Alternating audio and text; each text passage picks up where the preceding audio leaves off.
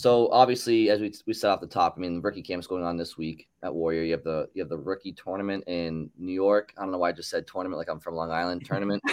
um, in in one of my roommates in college used to say it, it like that. Tournament. Um, which if you if you sound it out, actually probably is how it should be spelled or pronounced. But anyway, um, you have the rookie tournament in uh, in, in Buffalo this weekend in training camp, as we said, a week from today. So with that in mind, um, Scott, I know you, you were you had some some storylines you you were looking to follow in Bridgette as well. Yeah, I mean, there's there's a lot. I guess you know, for me, like the most fascinating one is just going to be uh, the whole battle for bottom six jobs because there's just so many bodies there. Like we know, all right. So let's say you pencil in JVR, James Van Riemsdyk on the first or second line, whatever.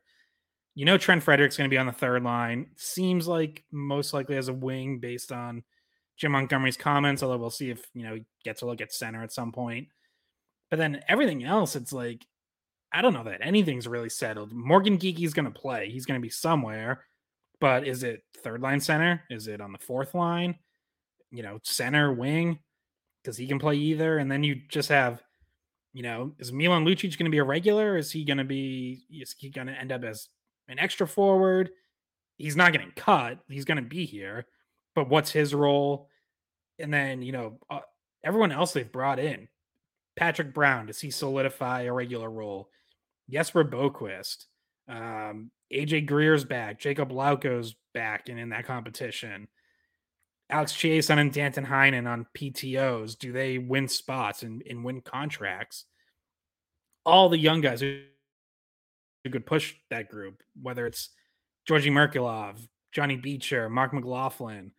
You know, I don't know if Fabian Lysell is necessarily pushing for a bottom six job, but maybe he could be a third liner. Like, so maybe throw him in as well.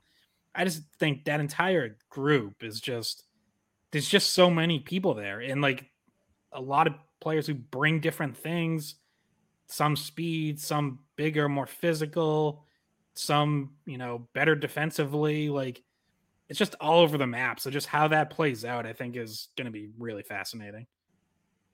Yeah, and you you kind of alluded to my lead storyline, which um, I think is like fairly obvious because of the lead up to this season, losing two of your, you know, both of your top two centers.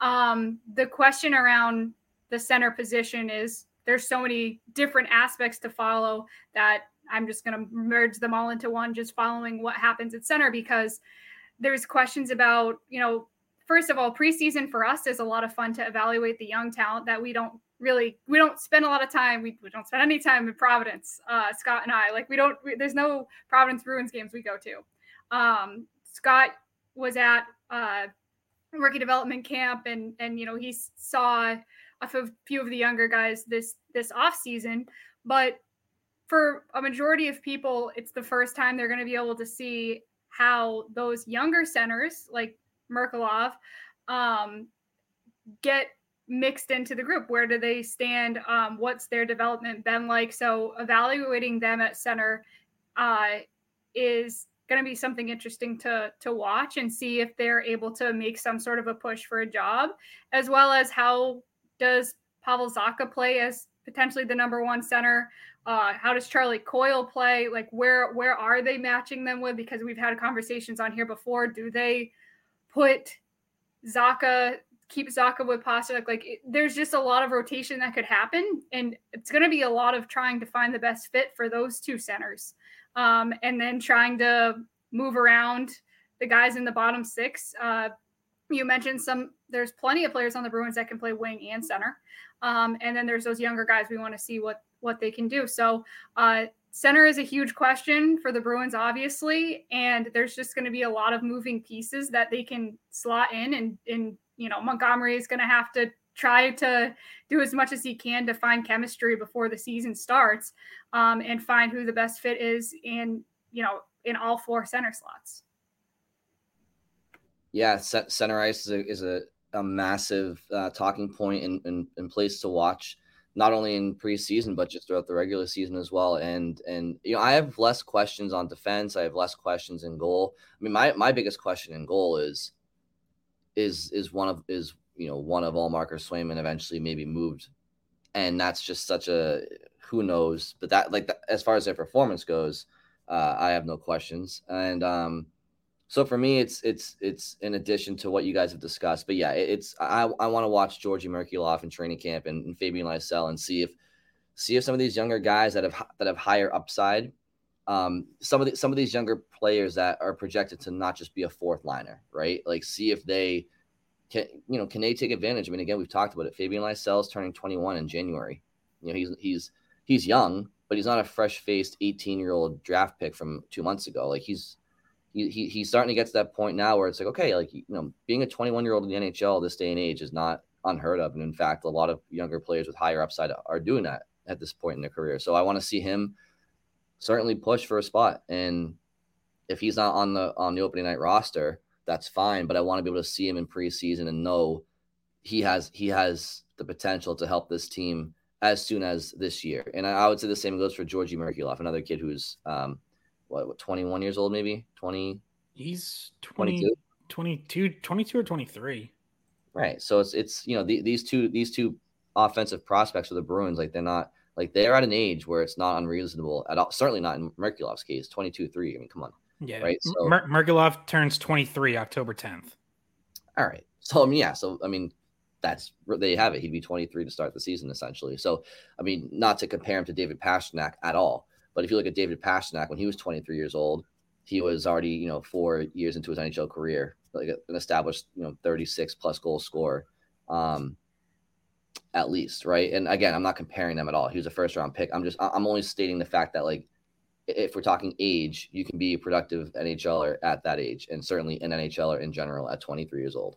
In fact, that's probably like, I mean, one of the more average ages probably in the NHL is people breaking in before they're 23, or maybe yeah. not. I don't know yeah. league's changing, but he's right. He's undrafted as well, so like he's he's kind of a guy that was off people's radar until the Bruins were able to pull him out of college, and that was another really good free agent signing by them. But like to your point about seeing Merkulov and Lysell and I mean Mason Lohrei as well. So uh, even like the younger, the youngest of the group, um, you're gonna have a chance to see what they look like against actual, you know, NHLers. Uh, it's not just where they rank amongst themselves now. It's it's not even just where they rank in the Bruins depth chart. It's like, okay, is does this young defenseman, say Mason Lohrei, get exposed doing this, this or that, and how do we fix that, and how do we develop him further? Like finding strengths and weaknesses of those players against NHL talent, against veterans, against players in their prime, and seeing how they match up against those players, rather than we're just you know we're not talking about seeing them against guys in the AHL or guys um, that are also rookies. Like we're seeing them against the NHL talent, and we're going to be able to have a better idea of how far they are from making an NHL team, or maybe if they look ready, you're pleasantly surprised um, by how certain players' um, hockey smarts are, the way that they know the game, the way that they're able to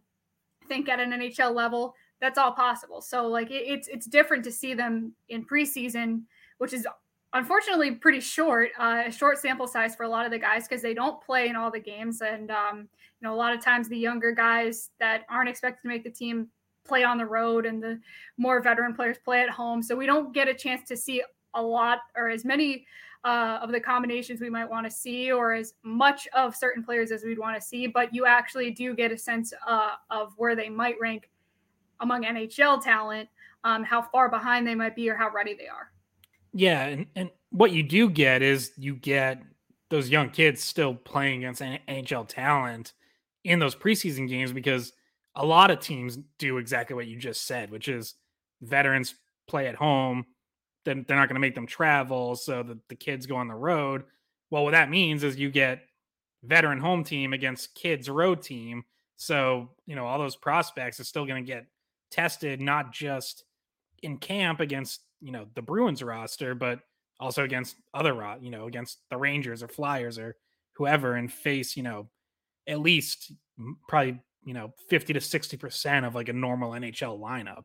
Um, Lohrei brings up another, you know, I think just a, not one of the most interesting because, as Brian said, defense seems a little more settled, but just a storyline to follow is, you know, does someone upset the apple cart in defense? Like, is there something we're not anticipating? Because if you line it up right now, you'd say, okay, Grzelcyk McAvoy, Lindholm Carlo, Forbort, Shattenkirk, Zboril probably the seventh defenseman. All right. Does anyone change that? Does Mason Lohrei push for a job? Does in Ian Mitchell or Alec Regula, the two guys they got from Chicago for Taylor Hall, who have played some NHL games. It's not like they're completely foreign to this level. Um, you know, do either of them push for a job? Like someone else that, you know, Reilly Walsh, another guy they got this off season. Parker Wotherspoon played NHL games for the Islanders. Like it, it's it's a group that's maybe lacking in terms of high end prospects outside of Lohrei, but it is a group that has guys who have played NHL games beyond just you know the six or seven we're already penciling in. Um, so I'm a little interested in that. Like I think my expectation is it's going to play out to chalk basically, but who knows? Eh, you know, and Lohrei's certainly the most interesting one there because we know, you know, he said it. He said it uh, when I had him on the podcast. He said it in interviews at development camp. Like he wants to be an NHLer this year. He wants to make the team. So we will see. You know, is he is he really ready to do that? And Connor Clifton left in free agency, so that does, you know, change the depth chart in there a little bit, you know, towards the bottom end. You lose Clifton. That was another person who was at during the playoffs at times the extra defenseman at times playing. So um, he's got a little bit of extra room there. But like you mentioned, defense is so solid for the Bruins. It's not. It's going to take a quite a bit um, or an injury um, for him to crack the lineup out, out of camp. Yeah, especially when, well, so I, I think it's definitely somebody like Derek Forbort's job to lose based off of him being on the team last year. But when you talk about handedness, I mean, you know, if if I if I'm if I'm Mason Lohrei, it's like I'm looking at Derek Forbert. I mean, if you have if you have McAvoy and Grzelcyk and Lindholm and Carlo, I mean, Kevin Shattenkirk wouldn't be a bad guy to mentor. Uh, Mason Lohrei on a third pair in his first NHL season at some point. And, you know, also considering the fact that the Bruins, in theory, at least we think, might have more trouble scoring this year than last year um, because of a little bit of lack of top six punch. Uh, it doesn't hurt to maybe have some a more offensive threat on the back end and Lohrei to help push offense and create transition that Derek Forbort just isn't it's not really his game. How much yeah, do you, they love him on the penalty kill so well, much. And I feel like that trumps like so much of what like the upside that we might see. Like it, that the penalty killing from Derek Forbort is just like they're they love it and that that they take into consideration so much.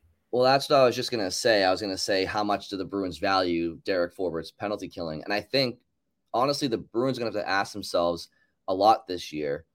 Um, like beggars can't be choosers. Like we need to uh, we need to address certain things because last year they had the luxury of having the greatest team, regular season team in the league's history, um, at least in the standings. Um, so they had they had the depth uh, to, to to and the luxury to sit there and be like, well, we can use Derek Forbort for his PK, but when you're lacking offense potentially this year, you might have to sacrifice a little bit to to gain more in other areas, and and they're going to have to.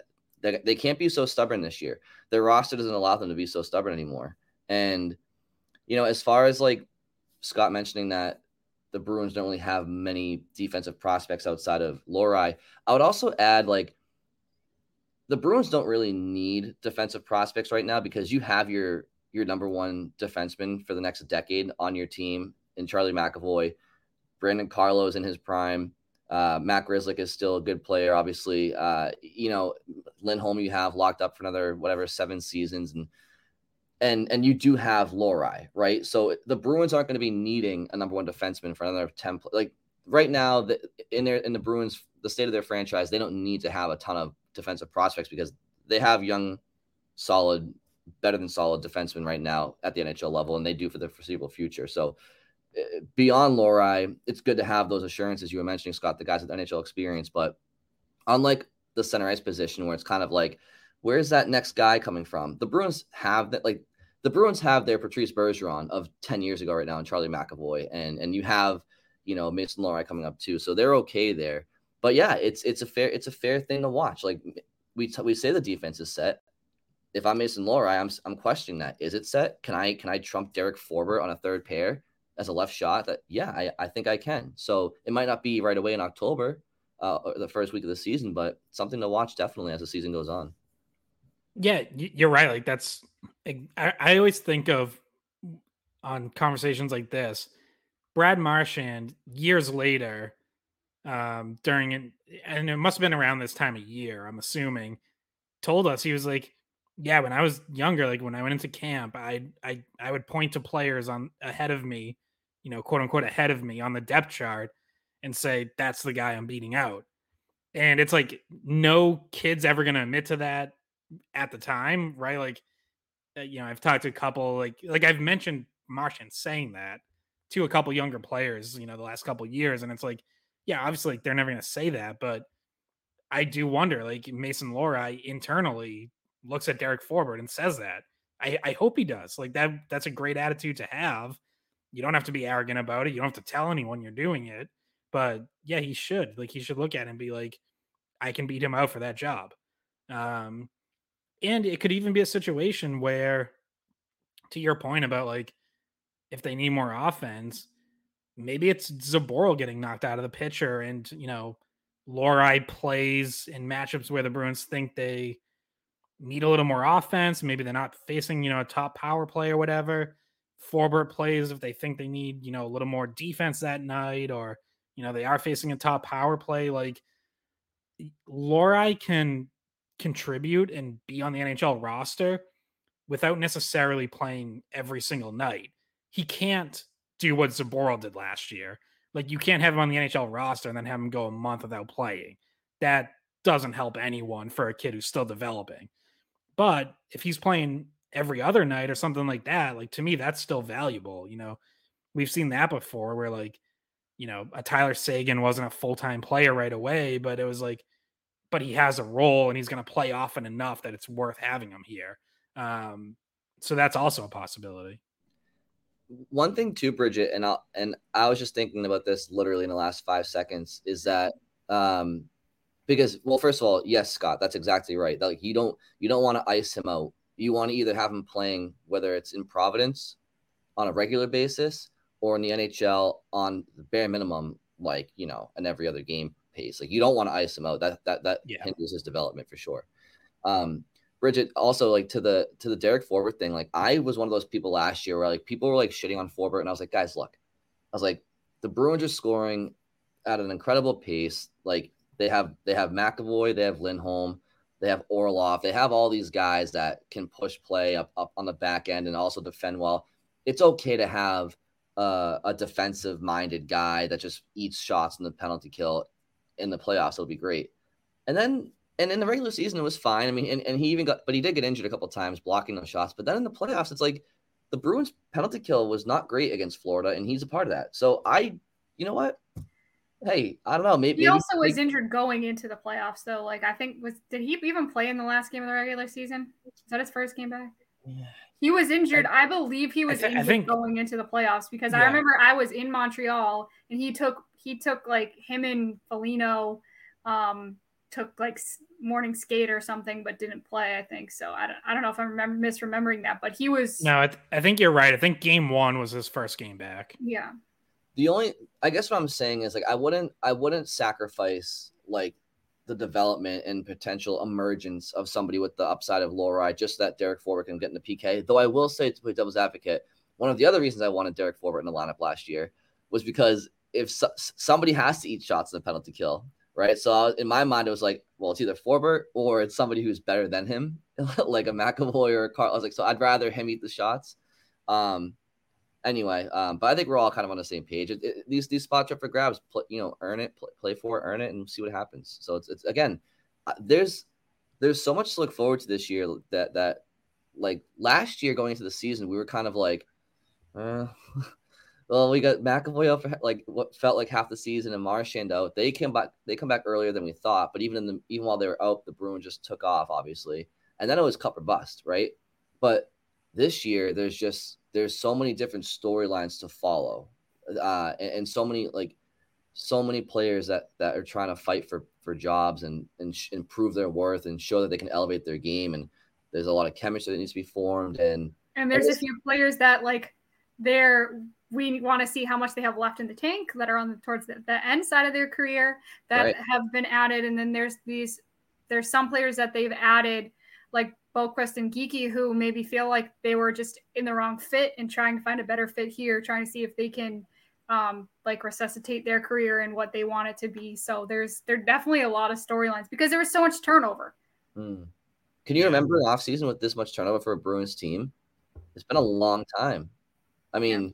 maybe like maybe like that 07, 08 season, like when when they brought in um Claude Claude for the first year, and you kind of had you kind of had like that same vibe where like a bunch of new guys like like Peter Schaefer came in, Glenn Metropolit, like you know, um, I mean, I'd go down. I mean, Lucic for I mean was one. Like there were so many different guys. Like it was such a random mix of players that year. It really was, and they and, and they scratch and clawed their way to a playoffs. Yeah, that was and that was really like Krejci's first full season. I think like he had had like a cup of coffee the year before, so Bergeron goes down the whole year. Glen Murray's on your first line.